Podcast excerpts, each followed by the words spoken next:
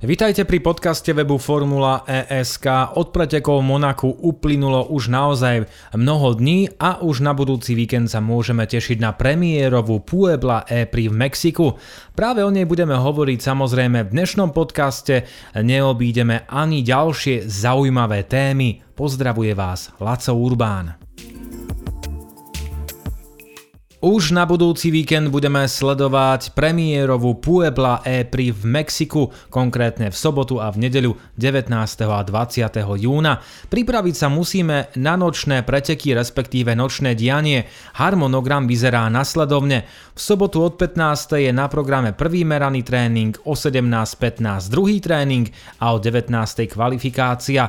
Preteky odštartujú krátko po 23. hodine nášho času. V nedeľu to bude veľmi podobné, akurát tam budeme sledovať iba jeden tréning a to od 16.15. Kvalifikácia aj preteky odštartujú v rovnakom čase ako v sobotu, to znamená o 19. a 23. Doterajších 7 pretekov aktuálnej sezóny prinieslo skutočne rôznorodé výsledky. Úvodné preteky v Riade vyhral Nick de Vries z Mercedesu, o deň neskôr sa radoval Sam Bird v monoposte Jaguar. Tretie preteky v Ríme zvládol najlepšie niekdajší dvojnásobný šampión Jean-Eric Verne z DST Cheetah. Na druhý deň dominoval Stoffel van Dorn z Mercedesu. Valencia priniesla dva úplne odlišné dni. Počas prvého sa z víťazstva radoval opäť De Vries, ktorý je zatiaľ jediným pilotom s viac ako jedným víťazstvom. O deň neskôr vyhral tak trochu prekvapujúco nováčik Jake Dennis na BMW. Zatiaľ najlepšie podujatie sme sledovali v Monaku, kde sa radoval úradujúci šampión Antonio Felix da Costa z DST Čítach. Lídrom po prvej časti sezóny je Robin Frins z Virginu, ktorý zatiaľ nevyhral ani jedny preteky, no má najvyrovnanejšie výkony. Len 5 bodov stráca De Vries, ktorému na priebežné vedenie nestačia ani spomínané dva triumfy z Riadu a Valencie. Tretí je s trojbodovou stratou Mitch Evans z Jaguaru. Aj na ďalších priečkách je to veľmi vyrovnané. Medzi týmami vedie aj naďalej Mercedes, ktorý má však len dvojbodový náskok na Jaguar. Ďalších 5 bodov strácajú obhajcovia titulov z DST Čítach. Okruh autodromo Miguel Abed patrí v Mexiku k tým najvyťaženejším, je len druhým miestom s homologizáciou FIA v krajine. V rokoch 2005 až 2009 hostil Mexickú NASCAR a VTCC. Vnútorná technická sekcia je obkolesená ikonickým oválom, čo môže priniesť mnoho zaujímavých momentov. Aj keď ide o permanentný okruh pripomínajúci Valenciu, očakávame o čosi pútavejší priebeh. Po dlhom čase sa môžeme tešiť na aspoň čiastočne zaplnené tribúny. Počas oboch dní bude môcť areál navštíviť 10 tisíc ľudí, ktorí budú splňať prísne protipandemické opatrenia, to znamená 10 tisíc v sobotu a ďalších 10 tisíc v nedeľu. Poďme ďalej. Výťaz pretekov DTM Joel Eriksson zažije počas dvojitej Puebla E pri premiéru v pretekoch Formuly E. 22-ročný Švéd bol v Lani rezervným jazdcom Dragonu a teraz dostane šancu. Nico Müller v tom čase totiž absolvuje preteky DTM v Monze. Eriksson absolvoval posledné nováčikovské testy v Maroku a pred troma rokmi sa ocitol v testovacom aute Virginu. Eriksson bude len druhým švédským jazdcom vo Formule E. Prvým bol, ako isto dobre viete, Felix Rosenquist, ktorý v čase svojho pôsobenia v šampionáte patril k najlepším pilotom. Dragom vstúpil do sezóny výborne, ale v polovici je na predposlednom mieste. Jaguar si chce ponechať aktuálnu jazdeckú dvojicu aj po skončení tejto sezóny. Jednoduché to však nebude. Mitch Evans a Sam Bird patria určite k najsilnejším párom štartového roštu. V prípade Birda to vyzerá na dlhodobejšiu spoluprácu s britským konštruktérom, avšak Evansová situácia je odlišná. Podľa dostupných informácií už prebiehajú interné rokovania o novej zmluve, ale o Novozélandana majú záujem aj ostatné týmy. V nedávnej minulosti to bolo Porsche, ktoré aj teraz zvažuje zmeny.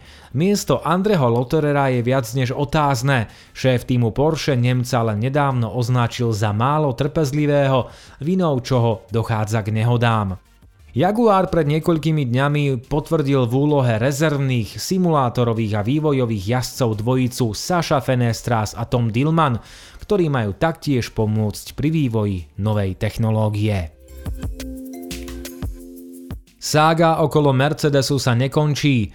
Mercedes podpísal opciu, ktorá mu umožňuje so začatím vývoja vozidla tretej generácie, aj keď ešte nie je jasné, či bude nemecký konštruktor súčasťou novej éry. Mercedes sa zatiaľ neponáhľa s registráciou, ktorej termín sa už dávno skončil. Spomedzi súčasných konštruktérov budeme mať okrem Mercedesu na rošte všetkých, pravda okrem Audi a BMW, ktorí už dávnejšie ohlásili svoj odchod.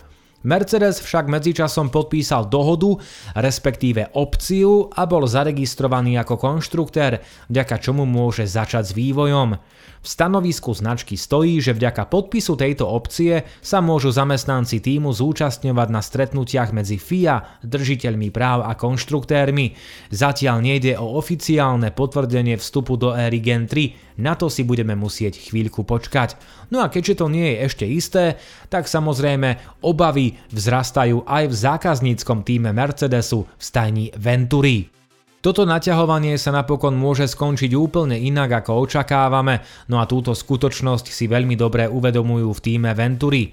Monacká stajňa využíva práve pohonné jednotky Mercedesu a po nasledujúcej sezóne môže mať v prípade jeho odchodu problémy. Venturi má za sebou diskusie s potenciálnymi náhradnými konštruktérmi, ktorí zvažujú svoj vstup do Formuly E. Medzi nimi by vraj mal byť minimálne jeden konštruktér z Ázie. Spomína sa BitAuto, čo je čínsky automobilový gigant, s ktorým Venturi diskutovalo ešte pred šiestimi rokmi. Aj keď vtedy k spolupráci nedošlo, istá miera kontaktu zostala zachovaná. Formula E smeruje v súvislosti s vozidlami tretej generácie, ktoré nastúpia do akcie na budúci rok k otvorenejšiemu dizajnu. Tento šampionát využíva momentálne vozidlá Gen 2, ktoré majú kryté kolesá. To by sa však malo zmeniť a od budúcej generácie by sme mali na tratiach výdať monoposty s nekrytými otvorenými kolesami, podobne ako v F1. Momentálna verzia bola viackrát kritizovaná, po kontakte sa totiž poškodí relatívne veľká časť šasy, ktorú je potrebné vymeniť.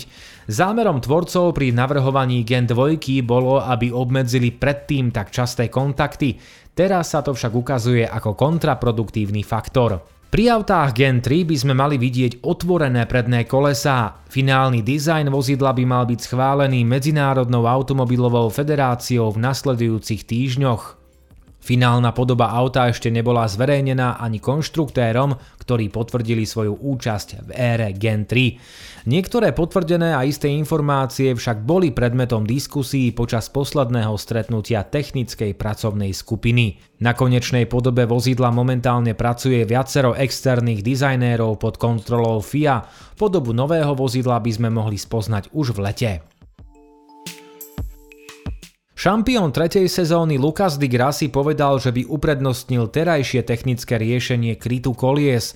Podľa neho by bolo efektívnejšie a Formule E by pomohlo udržať jedinečný dizajn.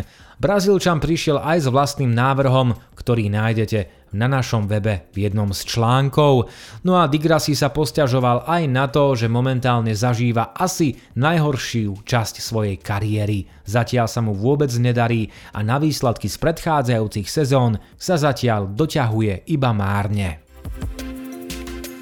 Šéf Formuly E Jamie Regal tvrdí, že šampionát prehodnotí, či si ponechá fanboost aj počas blížiacej sa éry Gen 3. Fanboost je hlasovaním fanúšikov, ktorí dávajú svoje hlasy obľúbenému pilotovi. Piloti s najvyšším počtom hlasov získajú počas pretekov dočasne zvýšený výkon. Tento aspekt je súčasťou šampionátu od jeho začiatku. Od 9. sezóny by sa táto možnosť mohla vytratiť. O fanbooste by mohol rozhodnúť faktor prehľadnosti pravidiel, pretože pre nových fanúšikov sú pravidlá Formuly E trochu komplikované. V závere dnešného podcastu sa povenujeme aj šampionátu Extreme E, ktorý mal na programe druhé podujatie – Výťazom pretekov v Senegale sa stal opäť tým Rosberg X Racing, ktorý triumfoval aj v premiérových pretekoch v Saudskej Arábii. Dvojica Molly Taylorová a Johan Christopherson v prerušenom finále porazila dvojicu stajne Veloce Racing, Jamie Chadwickovú a Stefana Sarazéna. Hneď na začiatku finálových pretekov sa porúčal tým Louisa Hamiltona X44. Kristýna Gutierrezová musela prečasne odstúpiť pre mechanickú poruchu riadenia. Niečo podobné postihlo aj Mikaelu Elin Kotulinsky, ktorá zlomila zadné koleso počas prejazdu z dolnej do hornej časti senegalskej pláže. Viac o druhom podujatí Extréme nájdete na našom webe. O mnoho viac pozorností vyvolala správa, ktorá vyšla na povrch iba pred niekoľkými hodinami. V roku 2022 sa do Extreme E zapojí aj McLaren. Britský konštruktér vstupuje do šampionátu, ktorého výraznou snahou je zmiernenie klimatických zmien a zrýchlenie vývoja technológií. McLaren sa na štartovom rošte stretne s dvojicou bývalých jazdcov a šampiónov Formuly 1 Lewisom Hamiltonom a Jensonom Buttonom. K ním treba prirátať aj ďalšieho majstra sveta F1 Nika Rosberga. Všetci traja menovaní vlastnia a riadia vlastné týmy. Zatiaľ najúspešnejším je spomínaný Rosberg. Šéf McLarenu Zac Brown počas oznámenia vstupu značky do Extréme neobýšiel ani ďalšie série. Britský konštruktér sa okrem Formuly 1 venuje aj IndyCar, od roku 2022 to bude aj Extréme, no a spomína sa Formula E a VEC.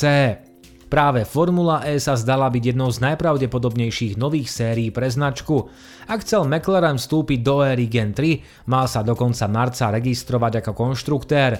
To ale nespravil. Uvidíme, či sa McLaren napokon stane súčasťou Formuly E v dohľadnom čase, alebo nie. Z dnešného podcastu je to v tejto chvíli všetko. Nezabudnite, že 8. a 9. preteky Formuly E budeme sledovať už na budúci víkend 19. a 20. júna v mexickej Pueble. Od mikrofónu vás pozdravuje Laco Urbán, sledujte nás na Facebooku, Instagrame a Twitteri.